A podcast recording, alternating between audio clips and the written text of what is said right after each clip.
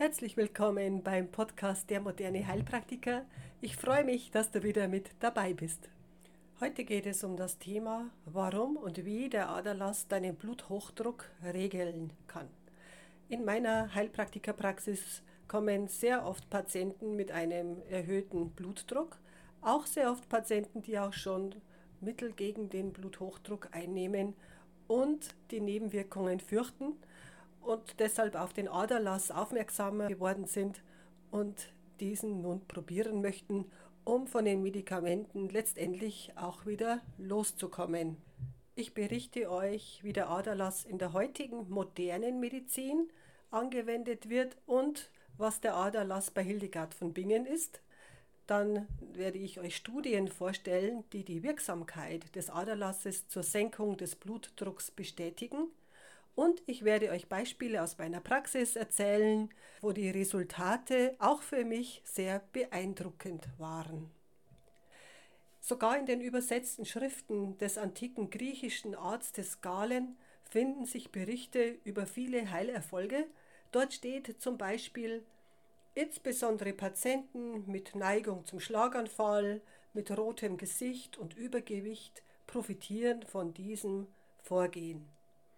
Es gibt viele Quellen im alten Griechenland, die auf eine sinnvolle Anwendung hinweisen. Allerdings ging dieses Wissen später weitgehend verloren, und wenn man heutzutage an den Aderlass denkt, dann sagt man, ach, was ist das für eine alte Heilmethode, das hat doch heute in der modernen Medizin nichts mehr zu suchen. Heute wird ja der Aderlass ganz gezielt eingesetzt, um die körpereigene Apotheke zu öffnen. Er wird eingesetzt bei zu hohen Cholesterinwerten, bei Wechseljahresbeschwerden, bei Hormonschwankungen und zur Verhütung von Arteriosklerose, und vor allen Dingen hat man eben auch festgestellt, dass sich der Bluthochdruck senkt. Und da gibt es sehr schöne Studien, auch vom Professor Doktor Andreas Michalsen, dem Chefarzt am Immanuel Krankenhaus in Berlin und Professor für klinische Naturheilkunde an der Charité. Denn er hat dieses traditionelle Verfahren wissenschaftlich erforscht und setzt diese nun auch klinisch mit großem Erfolg an. Ja, der regelmäßige Aderlass, sagt Professor Doktor Michalsen, wird besonders empfohlen bei Bluthochdruck. Vor allem, wenn er sich medikamentös nicht regulieren lässt. Und das erlebe ich in meiner Praxis sehr, sehr oft. Die Leute sagen, ja, ich habe einen erhöhten Blutdruck, deshalb gab mir der Arzt äh, zum Beispiel einen Beta-Blocker, aber der Blutdruck verändert sich nicht stark. Das gibt es viel öfter, als man denkt. Es vergeht in meiner Praxis kaum eine Woche, in der ich nicht von Patienten gefragt werde, welche Möglichkeiten gibt es, damit ich weniger Tabletten einnehmen muss. Denn immer mehr Menschen lesen sich inzwischen auch den Beipackzettel ihrer Medikamente durch und wollen sich diesen Nebenwirkungen nicht mehr länger aussetzen, was ich auch verstehen kann. Ja, die Erfahrung zeigt, dass je öfter der Aderlass wiederholt wird, umso länger bleibt der Blutdruck auch gesenkt und stabilisiert sich dann auf normalem Niveau. Der Aachener Professor Schmidt Schönbein konnte zum Beispiel beweisen, dass sich die Fließeigenschaft des Blutes durch den Aderlass verbessert und verstopfte Gefäße wieder geöffnet werden. Euch interessiert jetzt wahrscheinlich auch, was der Unterschied ist zum Blutspenden. Und das verstehe ich auch, das werde ich sehr oft gefragt. Also beim Aderlass werden ja nur ca. hundert bis hundertfünfzig oder hundertachtzig, manchmal zweihundert Milliliter Blut abgenommen. Beim Blutspenden nimmt man ja einen halben Liter. Beim Aderlass muss man auch ganz nüchtern sein. Man darf sich auch nicht die Zähne putzen, auch keinen Schluck Wasser trinken, sondern man muss wirklich ganz nüchtern sein, und man sticht dann mit einer etwas dickeren Einmalnadel äh, in eine geeignete Vene. In der modernen Medizin nimmt man einfach die Vene, die sich am besten anbietet. In der Hildegard-Medizin gibt es verschiedene Venen. Sie unterscheidet zwischen Kopf, Vene, Herzvene und Lebervene. Und ich in der Hildegard-Praxis entscheide dann, welche Vene ich nehme. So nehme ich zum Beispiel die Kopfader. Wenn mir jemand erzählt, er hat oft Kopfweh oder er hat Migräne, ihm brummt der Kopf oder er hat ein Problem mit den Ohren, mit dem Gehör, er hört schlecht, dann wähle ich zum Beispiel die Kopfader. Oder wenn jemand sagt, er hat Lungenprobleme, Asthma, Bronchienprobleme, dann nehme ich die Mittelader. Oder wenn jemand Seitenschmerzen hat oder traurig ist, in Richtung Depression neigt. Hildegard sagt, wenn jemand ein trauriges Herz hat, dann sollte man auch die Mittelader nehmen. Ja, und die Lebervene, die nehme ich, wenn jemand äh, mit der Entgiftung ein Problem hat, wenn die Leber oder die Milz angeregt werden soll oder wenn auch jemand im Hals oder in der Kehle ein Problem hat, zum Beispiel Schluckbeschwerden. Beim klassischen Blutspenden spielt das alles überhaupt keine Rolle. Da geht es ja darum, dass die Blutkonserven aufgefüllt werden. Und das ist eben auch der große Unterschied zum hildegardischen Aderlass. Beim hildegardischen Aderlass geht es ja darum, dass der Mensch an Leib und Seele wieder gesund werden soll. Und beim Blutspenden geht es darum, dass eben das Blut, das gebraucht wird in der Blutbank, dass da einfach genügend zur Verfügung steht. Beim hildegardischen Aderlass gibt es auch die sogenannte Blutschau. Und das bedeutet, dass man das Blut vierundzwanzig Stunden stehen lässt. Dann trennt sich der flüssige Bestandteil von den festen Bestandteilen und dann kann man anhand der Konsistenz des Blutes erkennen, was ist überhaupt unterschwellig im Körper los. Da sehe ich zum Beispiel, welche Organe arbeiten nicht richtig. Ist es die Leber oder die Galle oder kann der Körper nicht richtig entgiften? Das hängt dann mit dem Lymphsystem zusammen.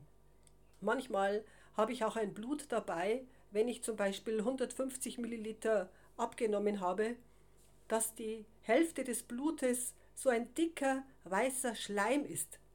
Und da kann man sich dann schon vorstellen, dass dieser Mensch Probleme hat. Und diese Patienten klagen ja auch unter Antriebslosigkeit, unter Müdigkeit. Sie sagen zum Beispiel, ich komme in der Früh nicht mehr richtig aus dem Bett, ich habe keine Lebensfreude, alles ist so schwer in meinem Leben. Und wenn ich ihnen dann dieses Blut zeige, zum Beispiel mit diesem dicken Schleim, dann erschrecken die Leute direkt und können dann verstehen, ja, es ist ja klar, dass ich so müde bin und so niedergeschlagen und warum ich mich nicht mehr richtig konzentrieren kann. Wenn das Blut nicht frei fließen kann, sondern so dick verschleimt ist, dann erschrecken die Leute und sind auch bereit, ihre Ernährung zu überdenken und vor allen Dingen auch ihren Lebensstil zu überdenken. Und das wird dann in der Nachbesprechung auch alles durchgesprochen und da nehme ich mir auch wirklich Zeit für die Patienten, weil das sehr, sehr wichtig ist und weil mir der Mensch am Herzen liegt. Und in der modernen Medizin gibt es inzwischen einige Studien und die möchte ich euch jetzt auch vorstellen. So hat eben der Professor Doktor Andreas Michalsen vom Krankenhaus in Berlin eine Studie zum Aderlass durchgeführt. Und zwar hat er vierundsechzig Patienten mit erhöhtem Blutdruck und Übergewicht in zwei Gruppen eingeteilt. Die eine Gruppe erhielt zwei Aderlässe im Abstand von vier Wochen. Und die andere Gruppe passierte erstmal gar nichts. Und die Resultate waren dann beeindruckend. Sechs Wochen nach Beginn der Studie war der Blutdruck in der mit Aderlass behandelten Gruppe um einiges niedriger, als hätten sie bestimmte Medikamente eingenommen. Das ist unglaublich. Er recherchierte dann, wie das möglich ist. Er recherchierte, ob vielleicht zu viele rote Blutkörperchen, also zu dickes Blut, Einfluss auf die Gesundheit hätte. Und dabei fiel ihm auf, dass dünnes Blut zu weniger Herzinfarkte und Schlaganfälle führte. Es mehrten sich die Hinweise, dass bei Menschen mit zu vielen roten Blutkörperchen ein Aderlass günstig sein könnte. Das erinnert mich natürlich schon wieder an den Aderlass, den ich mache. Wenn ich die Blutschau mache, sehe ich, ob das Blut verklumpt ist, ob viele kleine Klümpchen drin sind oder nicht. Das kann man in der Blutschau sehr schön erkennen und da gebe ich den Leuten dann als Heilmittel so blutverdünnende, schöne naturheilkundliche Mittel wie zum Beispiel den Galgant. Dann gibt es noch eine schöne Studie aus Skandinavien. Diese Studie zeigte mehrfach, dass bei einem erhöhten Eisenspeicher, also Ferritinspiegel, Herzinfarkte und Schlaganfälle zunehmen. Der Aderlass senkt diesen Ferritinspiegel und somit nehmen auch Herzinfarkte und Schlaganfälle weniger zu. Dann gibt es noch eine schöne Studie aus den U S A. Dort führte Leo Zacharski eine große Studie zum Aderlass durch, in der eintausendzweihundert Patienten mit Durchblutungsstörungen der Beine teilnahmen. Einige erhielten mehrmalige Aderlässe, andere keine zusätzliche Therapie. Zacharski wollte belegen, dass sich nicht nur die Durchblutung verbessere, sondern auch das Leben dieser Risikopatienten verlängere. Allerdings zeigte sich, dass dies nur bei den unter fünfundsechzigjährigen Studienteilnehmern gelang. Für mich heißt das also, früh anfangen lohnt sich. Jetzt möchte ich euch noch Beispiele aus meiner Praxis erzählen. Ein fünfundvierzigjähriger Mann, der leicht übergewichtig war, kam in meine Praxis mit hochrotem Gesicht, leicht schwitzend. Obwohl es draußen immer kühl ist, kam er in meine Praxis immer mit leichtem T-Shirt. Bei der Frage, wie er denn mit Stress umgeht, antwortete er mir, mich regt alles sehr schnell auf. Ich kann mich nicht gut zurückhalten. Meistens lasse ich den Ärger direkt heraus, weil ich ihn nur schwer unterdrücken kann. Wenn es mir dann doch gelingt, den Ärger hinunterzuschlucken, steigt der Blutdruck erst recht an, vor allem am Abend, wenn ich zur Ruhe kommen soll. Ja, sein Blutdruck, trotz blutdrucksenkender Medikamente, war hundertsechzig zu achtzig. Ja, die Therapie in meiner Praxis lief dann so ab. Im ersten Jahr machte ich alle drei Monate einen Aderlass bei ihm. Außerdem machten wir Gesprächstherapie, damit er lernt, wie man mit negativen Stress umgeht und diesen vielleicht sogar in positiven Stress umswitchen kann. Ja, er ließ sich darauf ein, das ist auch immer sehr wichtig und das Resultat war dann beeindruckend. Schon nach dem ersten Aderlass hatte er einen niedrigeren Blutdruck, der sich von Aderlass zu Aderlass immer mehr auf dem normalen Niveau einpendelte.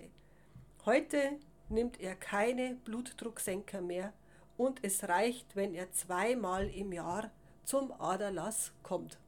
Ein anderes Beispiel aus der Praxis möchte ich euch auch äh, unbedingt erzählen. Das hat mit dem Beta-Blocker zu tun, weil es inzwischen so viele junge Menschen auch gibt, die den Beta-Blocker nehmen. Es kam zu mir ein dreißigjähriger Mann, übergewichtig, von Beruf ein L K W-Fahrer, das heißt, er sitzt den ganzen Tag und hat wenig Bewegung.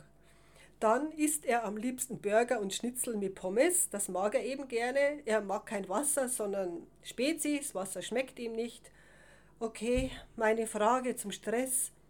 Ich habe keinen Stress, sagt er, ich mag es eher gemütlich, aber bin seelisch manchmal unstabil. Mein Bruder ist an einem Unfall gestorben und das belastet mich immer wieder und wenn ich daran denke, bekomme ich Herzrasen. Ja, Blutdruck trotz Beta-Blocker hundertfünfzig zu achtzig. Gut, ich, äh, wie gehe ich vor? Ich erkläre ihm, dass Beta-Blocker nur indirekt auf den Blutdruck wirken. Der Beta-Blocker bremst eigentlich den Herzmuskel und zwar bremst er ihn künstlich herunter und somit senkt sich der Blutdruck. Ich habe ihm dann erst einmal die Beipackzettel vorgelesen und da finden sich so viele Nebenwirkungen, dass er sich schon mal überlegt hat, auch mal andere Wege einzuschlagen. Also die wichtigsten Nebenwirkungen vom Beta-Blocker sind Herzinsuffizienz, das heißt, das Herz wird auf Dauer geschwächt und arbeitet nicht mehr optimal und sogar Asthmaanfälle können lebensgefährlich werden. Ja, Kopfschmerzen, Heißhungerattacken, Zittern, weiche Knie, Unruhe, Nervosität, Konzentrationsstörungen, Müdigkeit und Erektionsstörungen gehören auch noch dazu. Also ihr seht, mit den Beta-Blockern ist es nicht zu spaßen. In der modernen Naturheilpraxis wird ja immer ganzheitlich behandelt und deshalb habe ich ihm vorgeschlagen, erstmal alle drei Monate den Aderlass zu machen.